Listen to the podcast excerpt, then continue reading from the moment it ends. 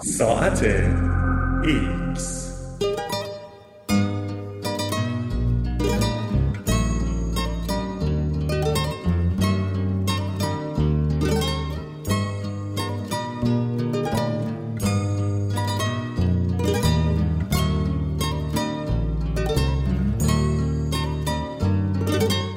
آشنایی با موسیقی پرتغال.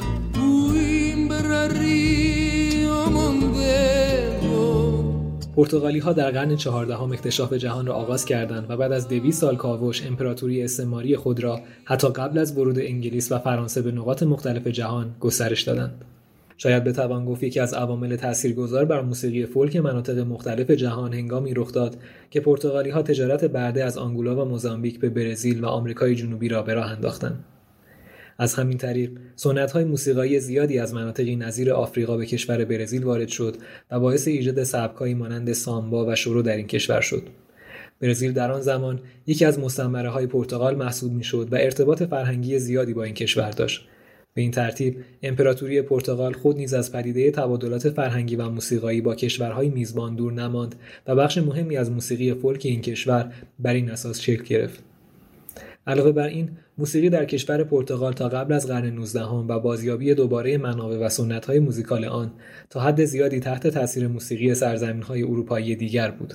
در ابتدا این فرانسوی ها بودند که تاثیر خود را بر موسیقی پرتغال به جا گذاشتند. به این شکل که تروبادورها که موزیسین های از جنوب این کشور بودند با حضور در پرتغال موسیقی خود را در آنجا برپا داشتند.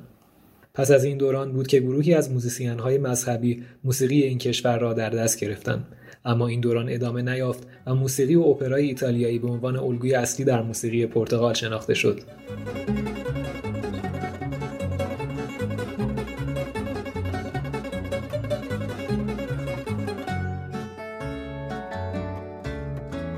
Pela manhã vi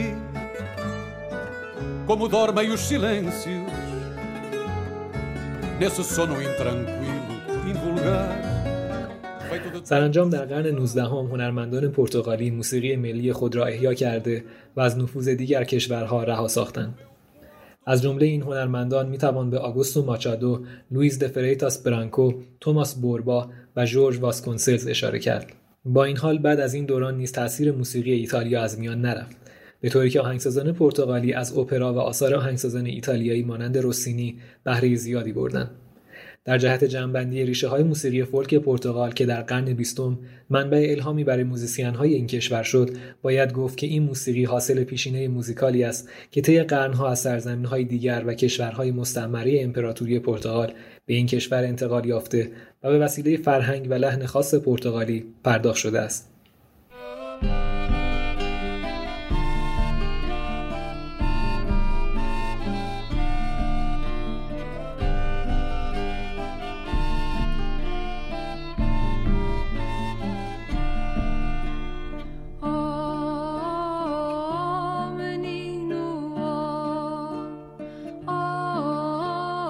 در مورد موسیقی مذهبی پرتغال روشی متفاوت در زمینه اجرای موسیقی نسبت به سایر کشورها در پیش گرفت.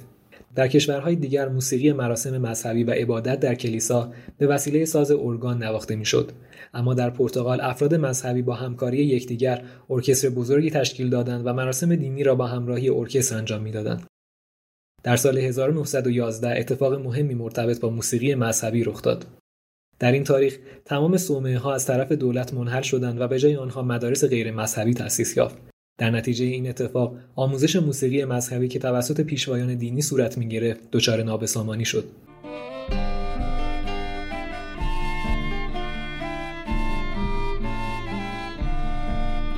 در همین زمان یعنی ابتدای قرن بیستم تئاتر سن کارلوس در شهر لیسبون به مرکز اصلی موسیقی در این کشور تبدیل شد و بیشتر فعالیت‌های موسیقیدانان پرتغالی در آنجا متمرکز گردید. همچنین پس از پایان آشفتگی‌های سیاسی بینظمی‌های ایجاد شده در آموزش موسیقی از بین رفت و این موضوع در کنسرواتوار لیسبون ساختار مناسبی پیدا کرد از سبکهای مهم موسیقی فولک در پرتغال می توانیم اشاره به موارد زیر داشته باشیم. ترازوز مونچس در زبان پرتغالی به معنای پشت کوه است. این موسیقی در مناطق کوهستانی در شمال شرقی پرتغال رایج است. برخی از ترانه های این سبک به زبان میرندس هستند و ریشه آنها در موسیقی بالاد یا افسانه ای است که در تعریف کلی آن باید گفت آوازی است که داستانی را شرح می دهد. در کنار این نوع موسیقی گاهی مراسم رقص چوب نیز اجرا می شود که موسیقی آن به وسیله تبل و ساز بک پایپ نواخته می شود.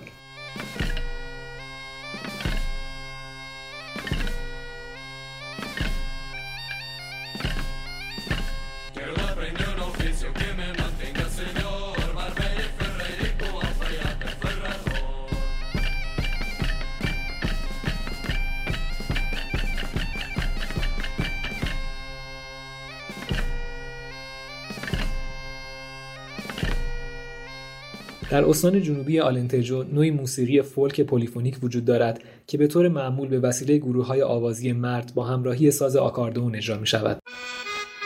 روش اجرا به این شکل است که در ابتدا یک خواننده آلتو بخشی را می‌خواند و خواننده دوم تم را در یک فاصله سوم بالاتر تکرار می کند و پس از چند میزان گروه کر به طور کامل وارد شده و همان ملودی را اجرا می کند در حالی که خواننده آلتو نوت‌های تزئینی را می‌خواند. És nossa terra natal. Acabou a exploração e para ganhar nosso pão tivemos que te deixar. A tardinha lá na nossa terra. در تعدادی از شهرها و روستاهای پرتغال آنسامبل‌های فولکلوری وجود دارند که به نام رانشوس فولکلوریکوس شناخته می‌شوند. در گذشته این آنسامبل ها از طرف حکومت دیکتاتوری به عنوان نمادی از کشاورزان شاد و بدون مشکل حمایت می شدند و به همین دلیل توسط موزیسین های مخالف حکومت مورد غضب واقع شده بودند. این گروه ها همراه با خواننده اغلب شامل سازهای آکاردئون ماندولین سازهای مختلف کوبه‌ای و همچنین همراهی رقصندگان هستند.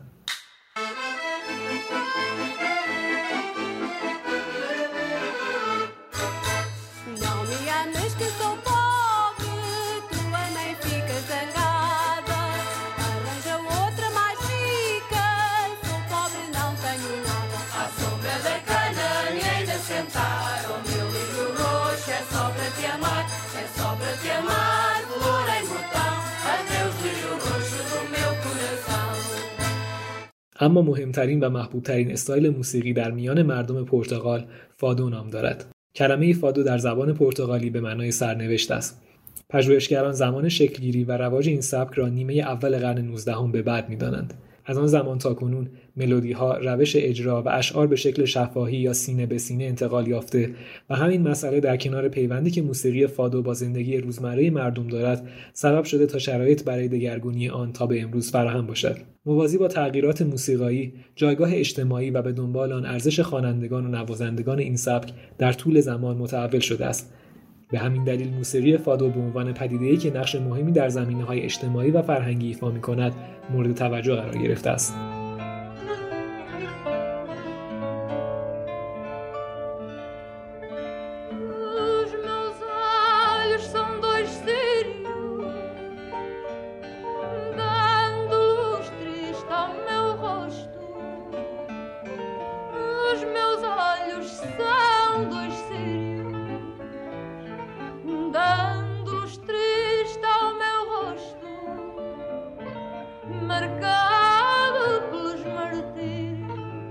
در مورد خواستگاه فادو و ریشه های آن تا قبل از قرن 19 هم محققان تجلیگاه این سبک را خارج از مرزهای پرتغال می دانند. در این زمینه چند نظر قابل اتکا وجود دارد. برخی آن را برگرفته از موسیقی عربی می دانند.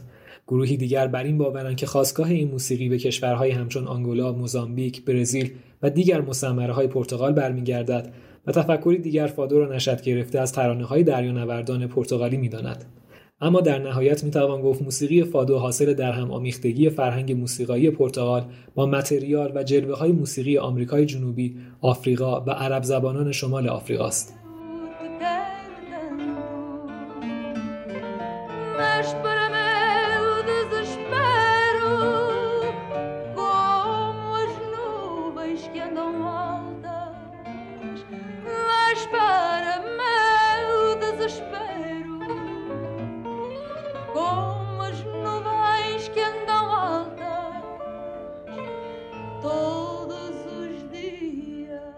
از منظر دگرگونی جلوه های جامعه شناختی فادو می توان آن را به چند دوره متفاوت تقسیم کرد. این سبک ابتدا به عنوان موسیقی عامه پسند در میان طبقه توحیدست جامعه محبوبیت زیادی پیدا کرد و در ادامه میان سالهای 1869 تا 1890 توجه اهل فرهنگ و ادب را به خود جلب نمود و به عنوان پدیده محبوب در میان روشنفکران مطرح شد. پس از محبوبیت فادو در میان روشنفکران این موسیقی به ابزاری برای نمایش فرهیختگی در میان ثروتمندان مبدل شد. همانطور که گفته شد این تحولات جایگاه خوانندگان و نوازندگان فادو را نیز تغییر داد. آنها در ابتدا افراد فقیری بودند که تلاش می‌کردند تا از طریق موسیقی امکانات ادامه زندگی را برای خود فراهم کنند. اما همراه با تغییر کاربرد اجتماعی این موسیقی آنها نیز جایگاه با ارزشی در میان مردم پیدا کردند.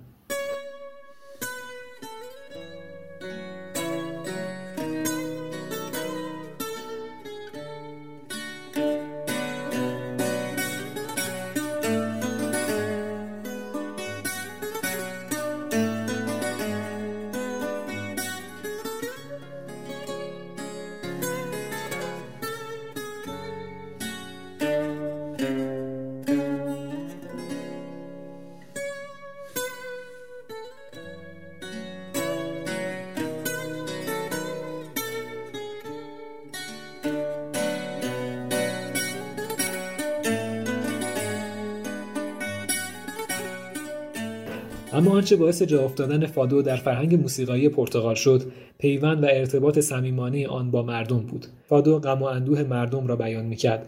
بنابراین مورد اقبال آنها قرار گرفت.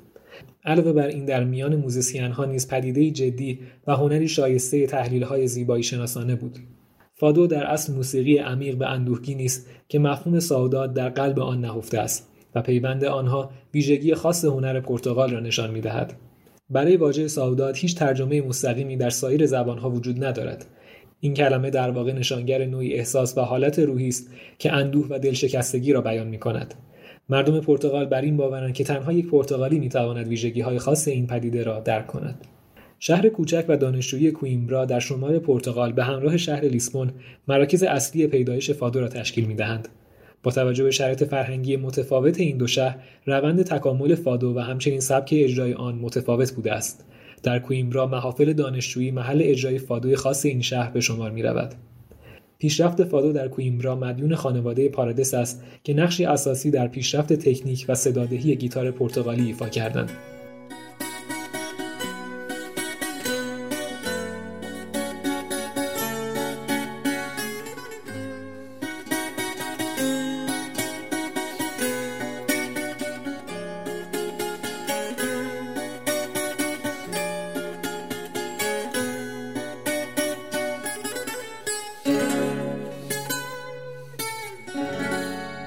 ویژگی خاص صدایی در موسیقی فادو استفاده از گیتار پرتغالی است. این ساز دارای 6 جفت سیم و 17 پرده است و محدوده صدایی 3.5 اکتاو را شامل می شود. بسیاری از موسیقی شناسان این ساز را برگرفته از گیتار انگلیسی که در قرن 18 هم در پرتغال رایج بود می‌دانند. گیتار پرتغالی نیز مانند فادو در شهرهای لیسمون و کویمرا که مراکز اصلی این سبک بودند دارای تفاوتهایی می باشد. این گیتار در کویمرا کمی بزرگتر بوده و یک پرده بمتر کوک می شود و در کل صدای پرحجمتری نسبت به مدل لیسمونی آن دارد. آنها در برخی تزیینات نیز متفاوتند به شکلی که در مدل متعلق به شهر لیسمون بالای دسته این ساز سر یک موجود خیالی از رودخانه‌ای در لیسمون وجود دارد.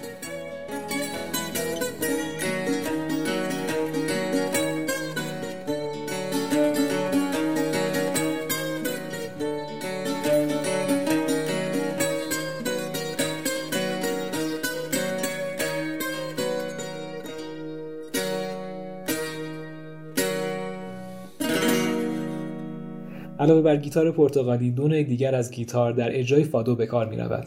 مدلی از گیتار در اسپانیای قرن هجدهم که به زبان پرتغالی ویولا فرانسزا شناخته می شود و در آغاز قرن 19 هم از فرانسه به پرتغال راه یافته و همچنین گیتار ویولا بایسو که صدای بمتری دارد.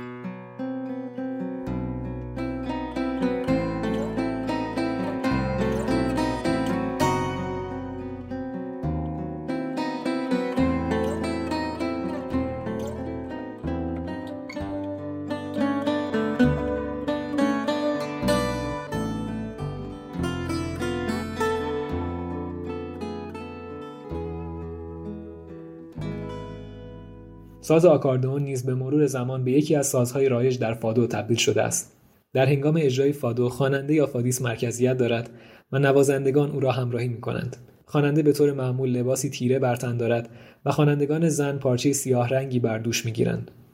در واقع خواننده هنگام اجرا به وسیله حرکات خود می تواند به خوبی احساسش را بیان کند. شیوه بیان اشعار، ریتم و همچنین زیباسازی آواز با بداهه پردازی شکل می گیرد. هر خواننده شیوه های خاص خود را دارد که با نام او در ذهن مردم باقی میماند و برخی از این ویژگی ها به تدریج به شکل تکنیک های ثابت در می آیند. متن ترانه های فادو موضوعاتی مانند عشق، تنهایی، خاطرات گذشته، نابرابری های اجتماعی و مسائل سیاسی را در بر می‌گیرد.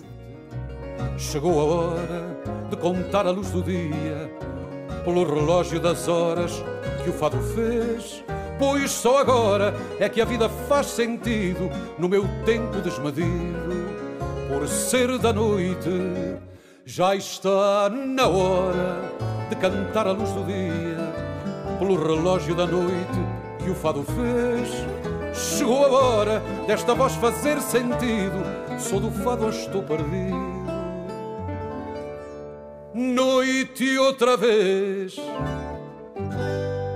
با توجه به ساختار موزیکال و اشعار مورد استفاده فادو به دو دسته تقسیم می شود فادوی کاستیسو یا خالص و فادوی کانساو یا آوازی. تفاوت این دو نوع از فادو در میزان اجرای بداهه خواننده و نوازندگان و پایبندی آنها به اجزای ثابت فادو است. فادوی کاستیسو را شکل کلاسیک و قدیمیتر می‌دانند که بیشتر شامل قطعات اجرا شده در قرن 19 و 20 می شود این سبک از فادو خود دارای سه نوع موراریا، منور و کوریدو است و تمامی آنها دارای میزان نمای چهار هستند و یک ملودی ثابت در همه آنها وجود دارد که ملودی های دیگر بر روی آن ساخته یا بداهه نوازی می شوند. فادوهای موراریا و کوریدو در گام ماژور هستند و سرعت بالایی دارند. فادوی کانساو دارای هارمونی پیچیده تری نسبت به سبک کاستیسو است. این سبک ابتدا در کنار نمایش های اجرا شد و در دهه 1960 با اجراهای آمالیا رودریگز در مسیر تکامل و محبوبیت قرار گرفت. موسیقی شناسان و مردم پرتغال آمالیا رودریگز را بزرگ بانوی موسیقی فادو می‌دانند که آثارش آینه روح بسیاری از مردم این کشور است.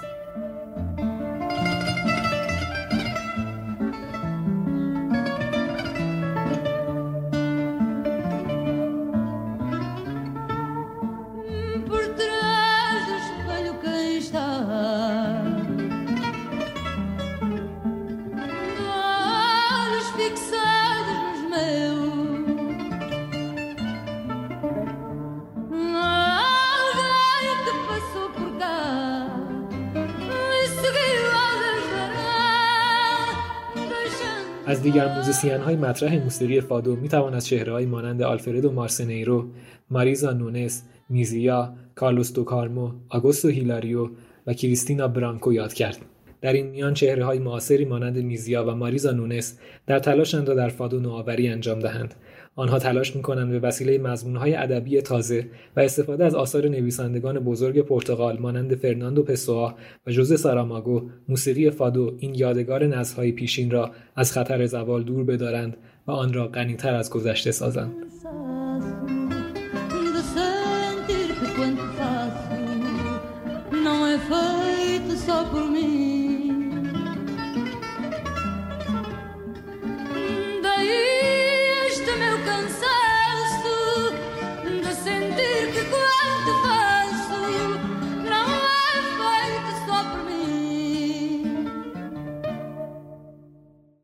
Hassan.